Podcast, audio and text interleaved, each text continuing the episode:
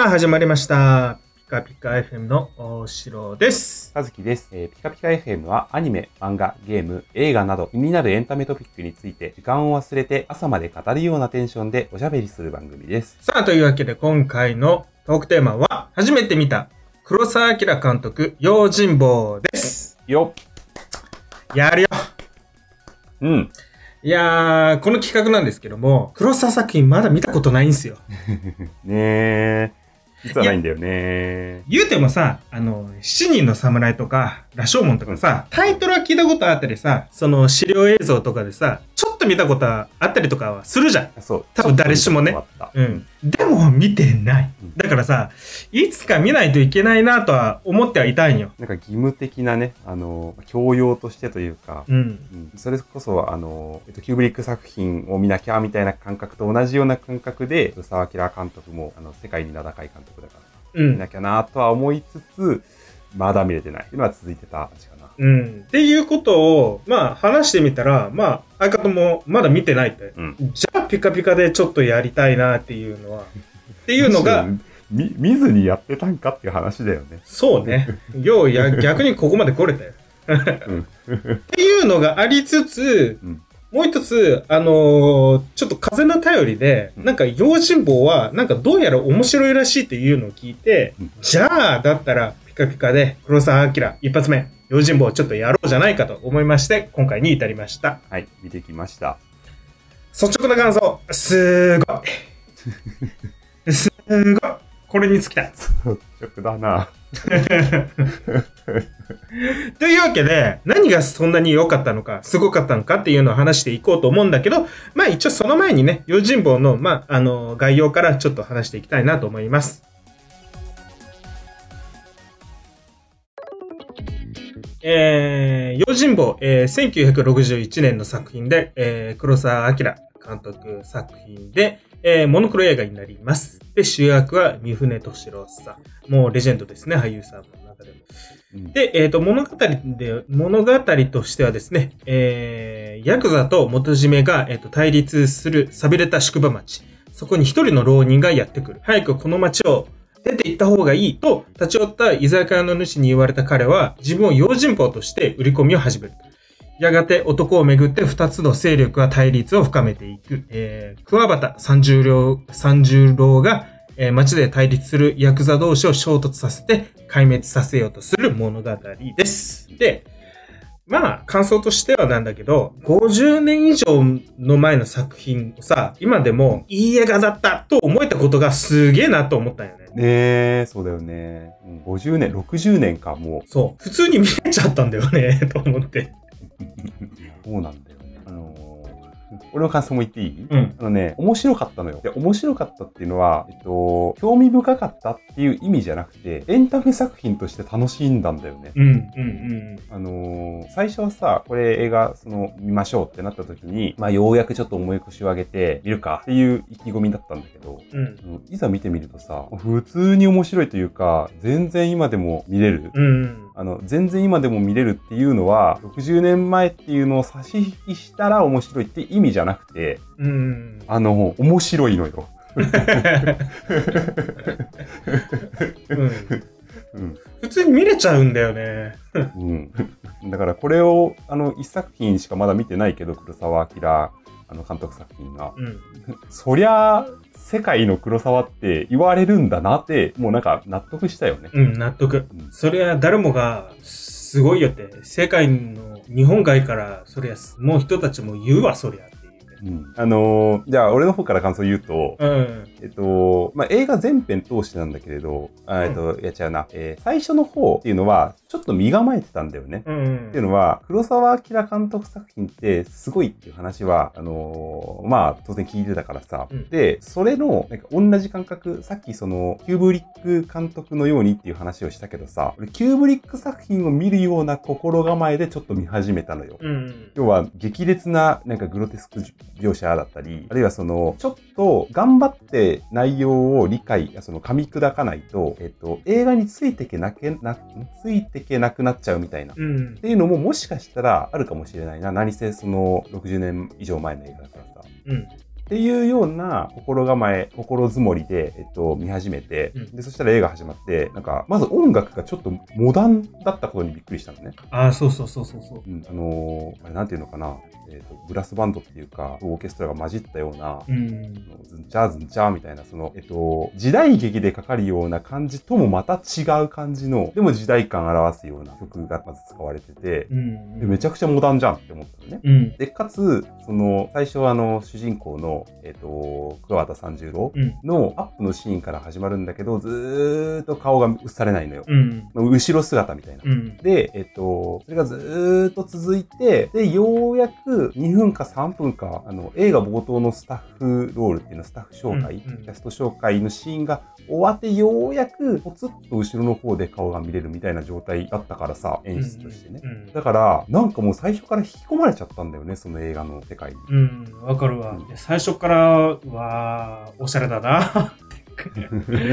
よくこんなのずっとロングショットでずっと長回ししてんなと思ったな。うんで、内容自体も、その、お話始まってからっていうの、普通にその、ちょっとね、セリフが、えっ、と、若干昔の映画だからっていうのもあって聞きづらいのはあったかもしれないんだけど、うん。でも全然そのストーリー頭に入ってくるし、うん。なんだったらそのストーリーがすごく面白いっていうか、あの、どういう展開にこの後なるんだろうってワクワクさせるような、うん。で、でかつちょっとコミカルっていうかさ、なんていうの、その、えっ、と、当人たちからすると必死な問題なんだけど、ちょっと漫画チックな感じでもあったんだよね。うん。で、それは、そのストーリーもそうだし、絵面っていうのかな。あの、ワンシーンワンシーンの、えっと、印象が、漫画の小回りっぽいっていう言い方がちょっと、うん妥当なのかわかんないんだけれど、まあ、かっこいいんだよね。うん。うん。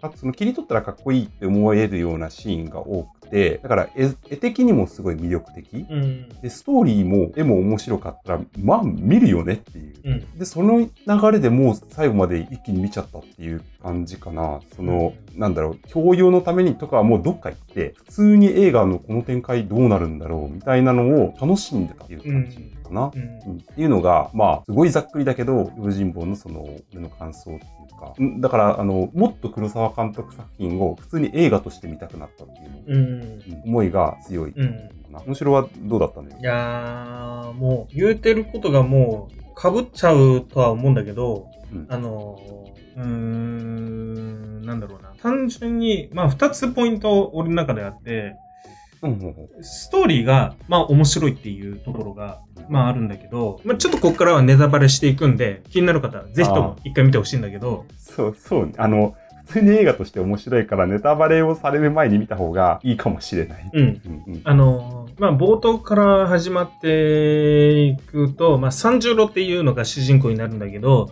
三十郎が、その立ち寄立ち寄ったその居酒屋で、この町はやばいっていうのを聞くのよね。あうんうんうんその、そこの、その宿場町のその元締めとヤクザが対立してて、それが今現状泥沼状態だと。で、宿場町のその元締めの清兵衛っていうのが、その後継ぎをどうするのかっていう問題があって、それを、後継ぎを息子に決めるんよ。で、ただ、その私利私欲に走ってて、もう頼りない息子なんよ、そいつが。で、うんそいつを選ぶなんてどうかしてると。っていうのを、その、えっ、と、清兵衛の一番弟子の牛虎が怒るんよ。で、それで怒っちゃうのよ。で、そこで決別してしまったがゆえに、その、両、あの、清兵衛と、えっ、と、牛虎が、あの、両方とも、ならず者を雇って、それで硬直状態が続いているっていうような感じなんよね。うんで、まあ、居酒屋からしたら、そんなもう商売上がってりなんだよね。もうこんな状態じゃ。だから、お前さんも、ここ離れた方がいいよと、三十郎、三十郎に言うんだけど、まあ、三十郎は、まあ、飯を、その、おごってもらった代わりに、この問題を解決してやると。っていうことで、その、三十郎は、その、西弁のところへ行ったり、その、牛虎の方へ行ったりとして、用心棒として、俺を雇えと言って、って言いながら、その二人ともを共倒れさせようと、三十郎は動くんよね。うん、だから、その、三十郎の、えっと、剣、えっと、剣の腕がすごい立つから、どっちの派閥も、えっと、三十郎を自分の方に引き入れたいと。うん。で、三十郎はそのことが分かってるから、あの、両方に、その、かえっ、と、肩が、えー肩入れしているように見せかけて、潰し合いさせようっていう魂胆なんだよね。うん。この設定だけでおもろくないと思って。ね。びっくりした。スパイものじゃんって思ってさ。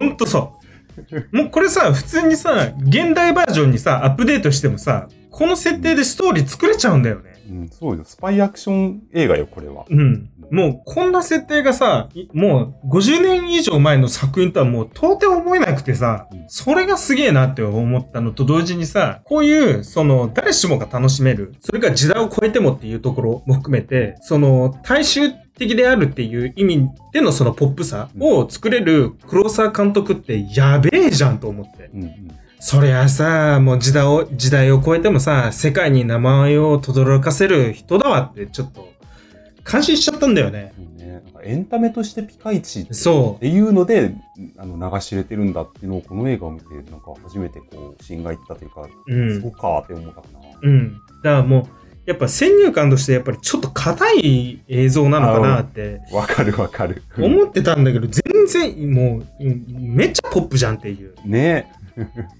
もう見方によっちゃパフュームだぜ、これと思ってさ。どういうことよ。そ れちょっと突っ込まざるを得ない。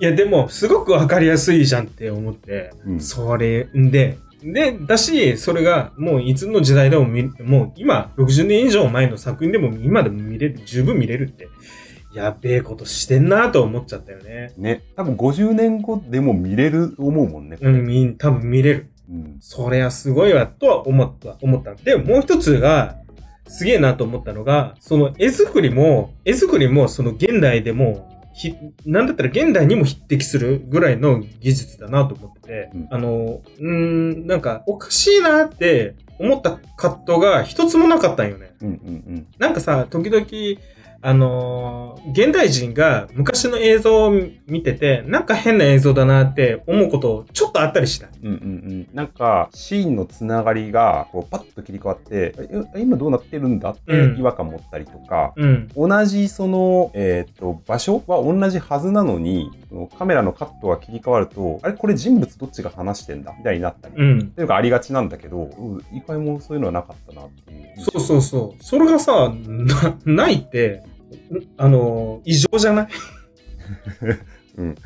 あのー俺ね、それ映画見ながら思ったんだけどさ、うん。えっと、その異常、異常率っていうの？それがすごいことですっていうのを、うん。あのーどうしたら伝わるのかなと思って。つまりさ、うん。現代だったらよ、この2020年代だったら、うん。カメラをたくさん用意しといて、同時で回してさ、使えるカットを、使えそうなカットを使うみたいな手法も、まあお金があればやるだろうし、やってると思うのよ。うん。デジタル映像だしね、なんだったら。うん。けど当時さ、これフィルムでしょ多分。うん。フィルムでそれやるっていう、あの、わかんない。どれくらいカメラ回してたのか知らないけどさ、うん。相当できないよって思うわけ。うん。失敗もできないし。うん。だから、使えるものを、その、使うにしても、その使う材料自体が少なくなるはずだから、うんめちゃくちゃこう、事前にプランニングするっていうのをうん。やってないと、撮れないと思うんだよね。うん。うん。映像自体、うんで、お芝居のそのタイミング合わせっていうか、その役者さん含めてなんだけどさ、あのー決め、もう、かっちり決めてやってるのかなっていう気もしている。うん。まあ、よっぽど本当に、うん、時間も金も超使ってやってんだろうなっていうのは感じるし、まあ、いかんせんこの映画の場合は、あの、縦シーンが多いから、相当入念なリハーサルを積んでやってんだろうなっていう、うん、感じてるよね。ああ、そうね、そうね。うん。だし、あの、まあ、見てたらわかるんだけど、あの、ロングショットがすごく多いんだよ。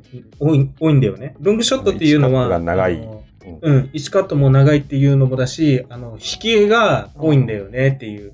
あのーその元締めとヤクザが対立するときに横並びなんだよね。それを手前と向こう側で、あのー横並びにずらーっと並んでるんだよ。それを映すにはもう普通の、あの、画角のでは撮れなくて、望遠レンズとかで撮らないと、ちゃんとくっきり映映らないかったりするんだけど、っていうぐらい、フィールド全体を映せるってことは、それ相応の望遠レンズと入念なリハーサルがないと、カメラでも追えないっていう感じなのよ。うんうんうん。だから、今だとそれが分かりやすくこれが伝わりやすくつなるのか分かんないけど、まあ野球とかの観戦とかで、うんえっ、と、まあピッチャーとバッターがい、ん？ピん？ピッチャーとバッターがいたとしてさ、カメラの位置ってどこなんていうところをみんな想像してほしいんだけど、まあグラウンドがあるよねと。グラウンドの外のところからカメラ回してるよね。めっちゃ遠いよねっていう。うん。そうね。バッターからの距離めっちゃ遠いよねっていう。うんその辺ぐらいから撮ってるんよっていう。うんそれを肉眼でみまず見れないじゃんっていう。うんそれを望遠レンズで覗かないとやっとわからないっていう。だとしたらちょっとみんなリハーサルいるよね。うんちゃんと何を追いかけない、どの主人公を追いかけないといけないから、だとしたら主人公を追いかけるために、めちゃくちゃリハーサルしないとあかん。だとしたら相当金もかかるよねっていう。金も時間もかかるよねっていう。えぐいよね。で、まあそういった感じできっちりと決めて多分やってるっていうのがあるから、まあおかしなカットはなかったなっていう。ちゃんと決まった映像ばっかりだったなと思って。こういう絵を撮りたいっていうのが先にあって、それをどうにかして実現するみたいな方法で撮ってるんだろうね。うん。うんで、あと、それだけじゃなくて、もうさっきも話したんだけど、その絵作りもすごいなと思ってて、うんその、横並び、えっ、と、30、えっ、と、結構冒頭なんだけど、その三三十郎が宿場町にやってくるし、うんやってきたら、その、閑散としてるんだよね。うんその宿、閑散とはしてるんだけど、その宿には、その多くの人たちがその窓越しに三十郎を見ているみたいな。窓を開けてパッと見て、誰だ誰だみたいな感じで見てて。なんかやってきたぞって。うん。で、そ、でも、閑散として、その三十郎はその大通りを一人だけさっさ歩いてる。これだけだと、まあ、不気味なえ雰囲気だけは伝わるんよ。でも、これだけじゃ物足りないということで、何したかっていうと、さらにそこから、えっ、と、犬が人間の手を加えて、通りを歩いているっていうワンカットを挟むんよ。そうね。このワンカット入れるだけで、この街、なんかやべえぞっていう風になるの。そうだ。その演出をワンカット入れ、入れ、うんワンカット入れるだけで演出が入っているっていう、50年以上前だぜと思って、そんな演出浮かぶんだと思ってさうん、別にいつの時代あってもいいとは思うんだけど、いやー、そんなの昔から、そんな昔から浮かんでんだと思って。うんとか、そのさっきも話したように、その横ろ横並びになってさ、睨みを、睨み聞かせ合ってるじゃん。で、そんな、なんか静かだけど、その緊張状態の中、なんか激しい突風で土ぼこりが舞ったりするじゃん。うんうんうんなんかさ、西部劇っぽい感じじゃん。ああ、そうだね。うん。で、しかも横の並びになってるあの絵、めっちゃかっこいいってなるじゃん。うん。もう俺、なんかプリント T シャツであれないかなと思ってさ、なんかありそうじゃないと思って。うん。それぐらい魅力的な絵なんだよね。あれ、うん。めっちゃいいなと思って。うんだからもう完全にこの絵を撮りたいっていうのが、まあわかるよねって。あと、あの、クライマックスで、その居酒屋のおっちゃんが、その牛虎に捕まったって聞いて、それで三十郎助けに行くんよね。うんうん。すると、そのおっちゃんが、もう何に縛られてて、つ、つら、つらされてんねん。うんうん。で、そのおっちゃんの奥から、その三十郎が怒りながら歩いてくるんようんうん。っていう、この一枚絵、絵作りがめっちゃいいなと思って。これ50年前だぜって。あの、やっぱり映画全、えっ、と、全編でさ、その絵作りに関して言うと、奥行きの使い方がすごいうまいなーって思うんだよね。うん。その、俺はさ、そのいい映画っていうの、その良いその映像作品で奥行きの使い方がうまい作品が多いなって思っていて、うんうん要はその横並びで、えっと、画面構成を考えたときにさ、えーなんていうのかな、左と右に人がいてっていうのは、まあ普通に思いつくし、よくあるような構成だと思うんだけれど、うん。うん。なんかテーブル囲んで、えっと、おしゃべりしながらご飯食べてて、みたいなのの、それをそのまま映すみたいな。うんだけど、画面の手前と奥の方っていうのを意識してるあの映像作品って、えっ、と、なんて言い方すればいいのかな。考えてないとできないなって思ってる。うんうんあの適当に撮ったらそうなりましたってことってまあまあなくて、うん。あの手前にはこういうものがあって、奥からこういう人物が来て、それをこうな、あの手前の肩越しに舐めるように撮るみたいなことを、えっ、と、考えてないと、そういう絵って通常撮ることが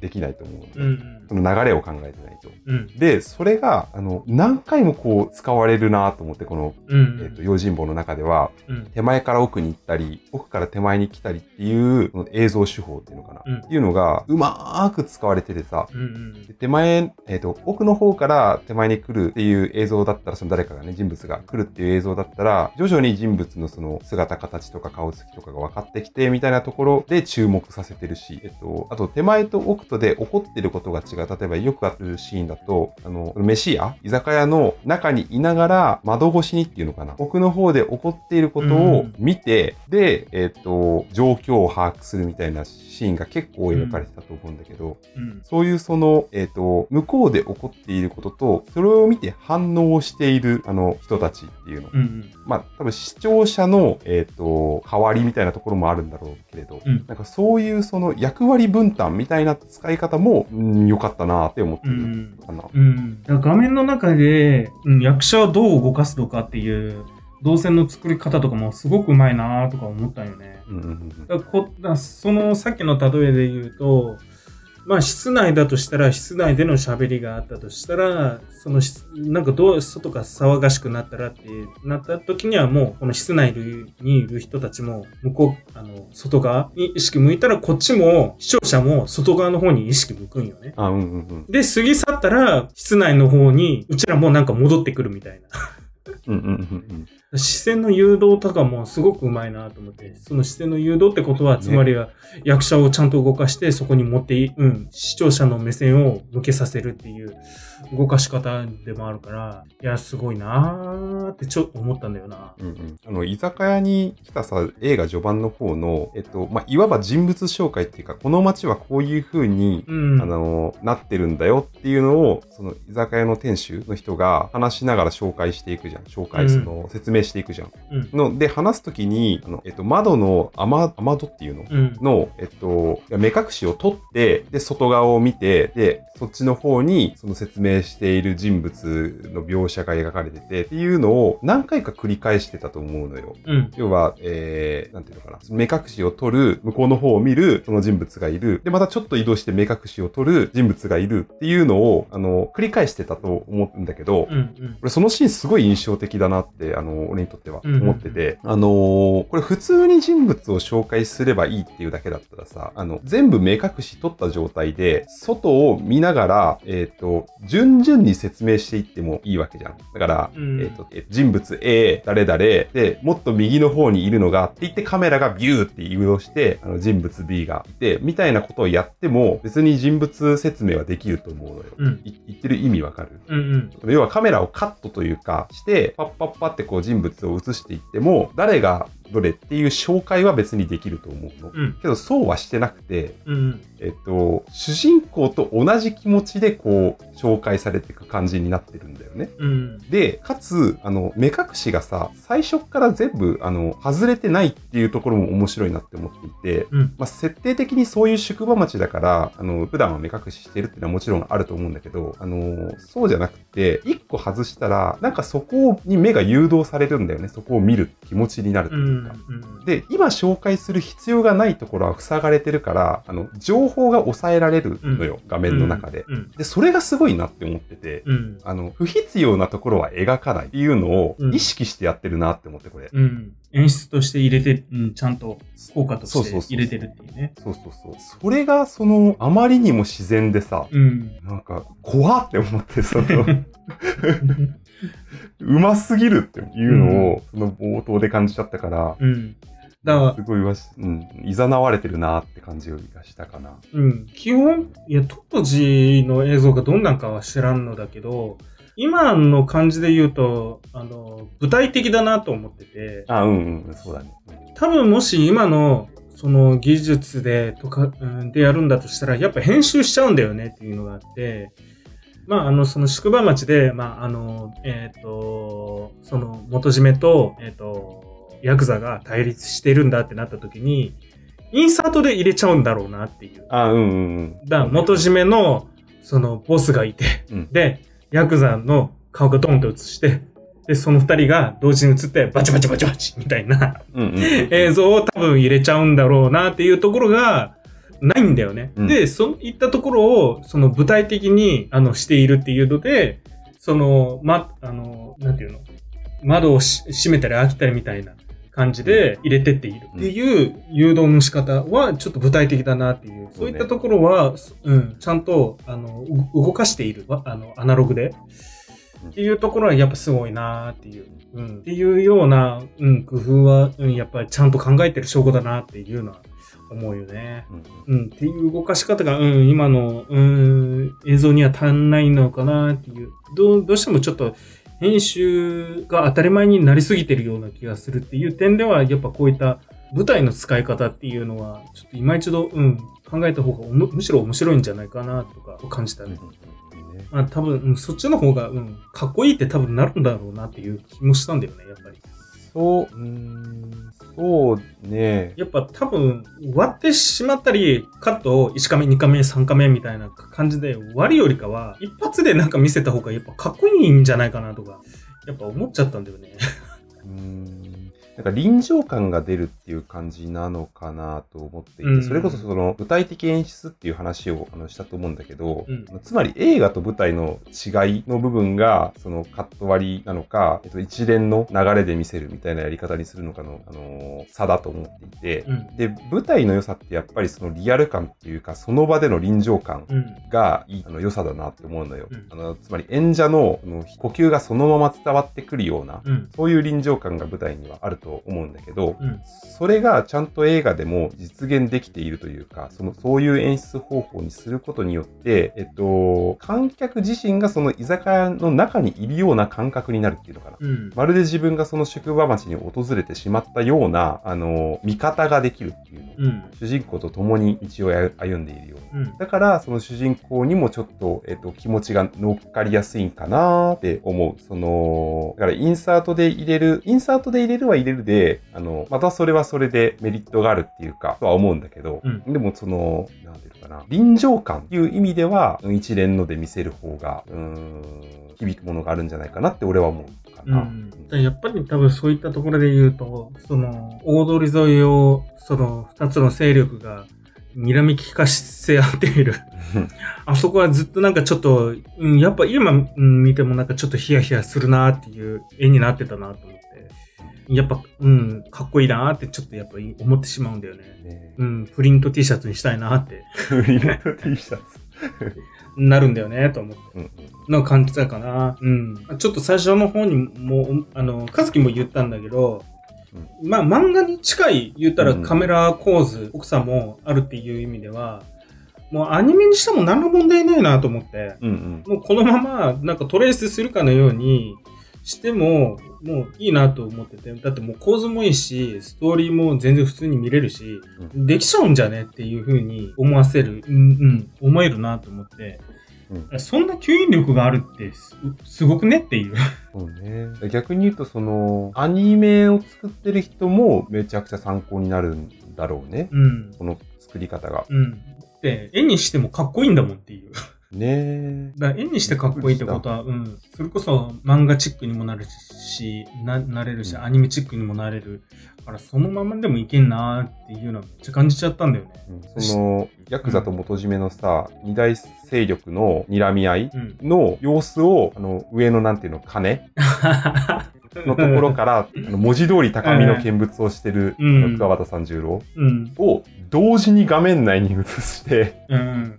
っていうのが、面白いあれねなーって思って。あれ、もう完全に絵になってたもんな。ねあれもうだってそのまんまトレースできちゃうもんっていうえ。。うんでその一つ前のカットぐらいでさ、あの、うーわーってなってる片方が、もう、うんなってる片方、もう片方は、うー、うわー、うーっていう、あの、何あの、押し引きっていう。うん、そうね。あれ可愛いと思って。来んのか？来んのか？来いよ。来いよ。こ来ないんなら行くぞみたいなのを、お互いにずっとやってるっていうね。そうそうそう。めっちゃコミカルやったなと思って。そう、コミカルなんだよなでそれをすごい見やすいよね、そういう意味でね。そうそうそうそう。うんだうん。ってのが普通に見、うん。っていうのが普通に見れちゃうんだよなーっていう。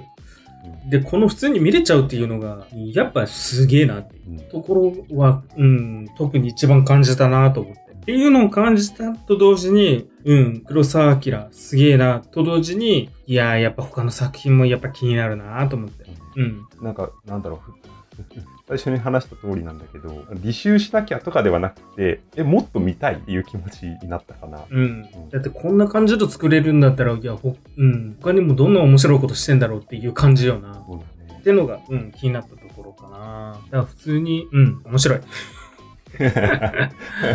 普通に面白かった。ってのがいかにすごいことだ。ってのが十分伝わった作品でした。ってな感じかな。うん。これからさ、どうしよう、ちょっと、うーん、まあ、話したいからちょっと話すと思うんだけどさ、うん。あの、俺、黒澤明監督作品、あの、を見るにあたって、なんか、せっかくだし、その、見どころ知っときたいなって思ったのよ。ああ、はんはんはん。いや、見方っていうの、うんここを楽しむとより楽しめるよ、みたいな情報だけちょっと知っときたいなって思ったのよ。うん。だから、あの、黒澤明監督作品ってその、世界で、世界の映画監督に人気じゃん。うんは、なんで人気なのっていうのをちょっと調べたのね。うん。で、そういう部分、その、他の世界の監督が、こういう部分楽しいって思って見てますっていうところを知っとけば、より楽しめるんじゃないかって思って、うん。ちょっと事前にあの情報を入れてたのよ。ストーリーとかは、あの知らなかったんだけど。うん。で、一個なんかいい動画を見つけて、その、YouTube の、えっと、映画紹介チャンネルの海外の動画なんだけど、うん。あのーそれが黒澤明監督映画作品って、ここがすごいですっていうのをまさに紹介してるような動画だったのね。うん。で、それを見てると、ま、まあ、何個かポイントはあの、あるんだけれど、一言で言うと、えっと、映像の、えー動き、う動きっていうのかな？その、画面が常に動いてるって話をしたのよ。うん。うん。で、それは、会話のシーンってさ、あの、止めで回しがちなのね。うん。普通はうん。だけど、黒沢監督の映画っていうのは、普通の会話のシーンでも、そのカメラが止まっていたとしても、うん。なんかどっか画面が動いてるっていうのを言ってて、例えば、あの、風が強くて服がすごいなびいてたりとか、背景の、あの、雑木林っていうか、うんもうそれに合わせて揺れてたりとか、うん。あとはその、雨がすごい降ってて、映像としては止まってるんだけれど、後ろの方でずーっと雨が降ってるから、画面は動いてるみたいな。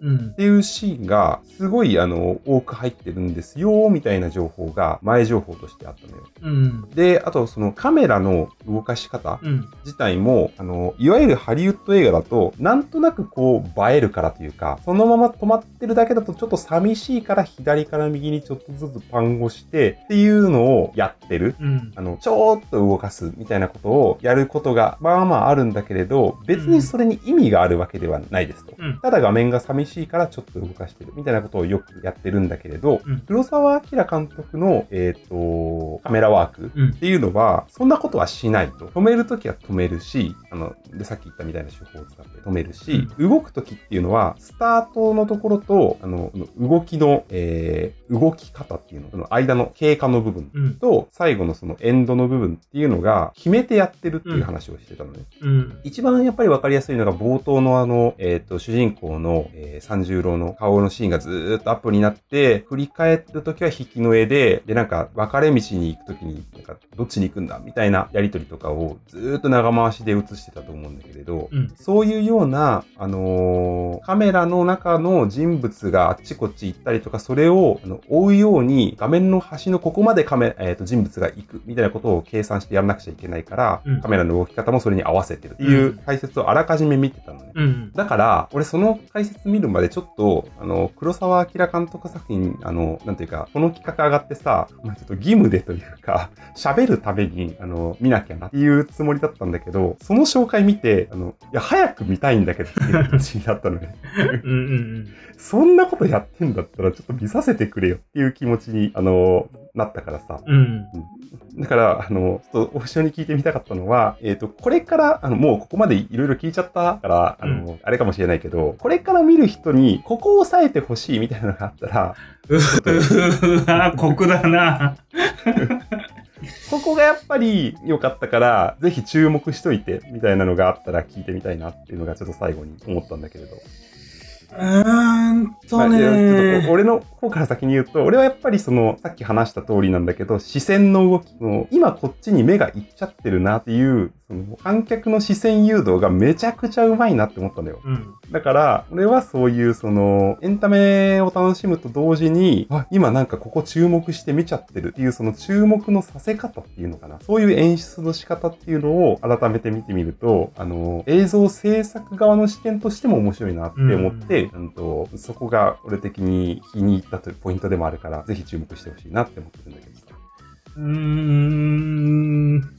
えーんとねむっちゃ、むっちゃとんでもないこと降ってきやがったな。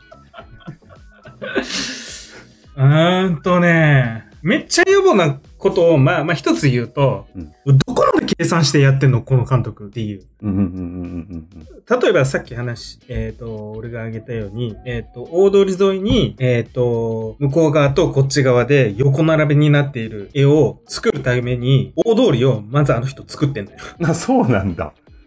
で、あれは、あれに関して言うと、絶対に、あの、全部あれ家作ってるはずない。うん、そうだね。うん。作るため、あの絵を多分撮りたいがために、大通り作ります、家作ります、で、かっこいいだろうから、望遠レンズ、とんでもない望遠レンズ使います。っていうのを、込み込みで最初で作ってます。アホじゃないこのレベルまで来たらっていう。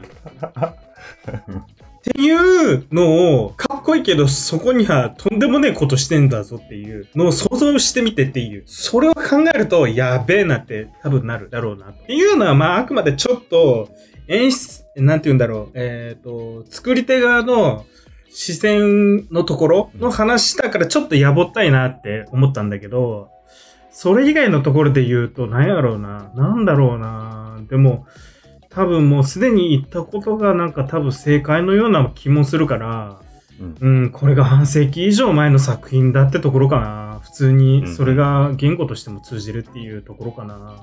すごいよね。だから、わかんないけど、それって、うん。うん、それってさ、あの、黒澤明監督の用心棒をたまたま今見れたから知れたけど、ももっと他のさ、あのー半世紀以上の前の作品なんてもうゴロゴロあるはずだからさ、うん。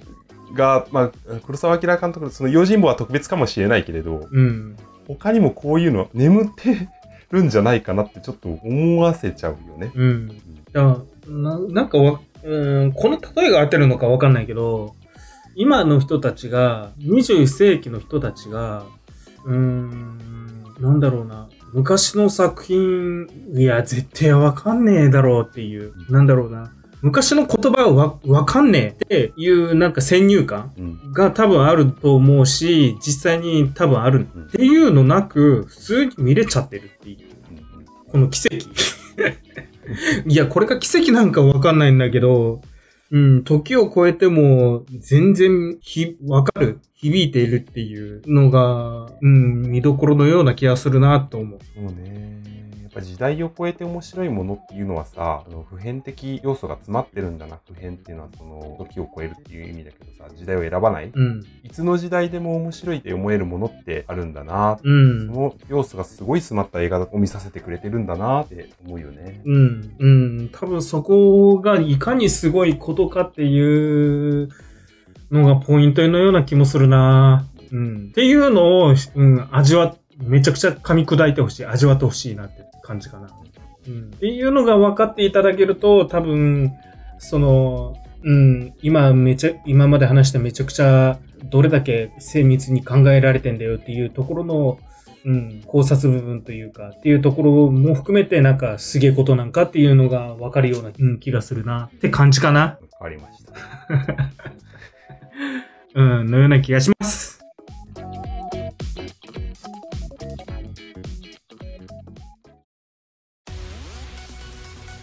まあ一回見て損はないね。うん、全然ないね。うん。びっくりした。なんだったら俺す好きな映画の結構上位の方に入ってくるかもしれないもん。うん、そうね。どうだった？これ取り上げてみて。俺やっぱ正解だったわと思った。いやーよかった。なんか、いや、食わず嫌いって良くないんだなって 思ったなーいや、ほん、うん、やっぱりちょっと風の頼りで聞いたのは、まあ、全然間違ってなかったなと思ったわ。うんめ。ちゃくちゃ良かったし、他の黒沢監督作品もちょっと、あのー今、こう、心が燃えてるうちに見ときたいなって思ってます。うん。っていうぐらい衝撃的な、うん、出会いができたなと思います。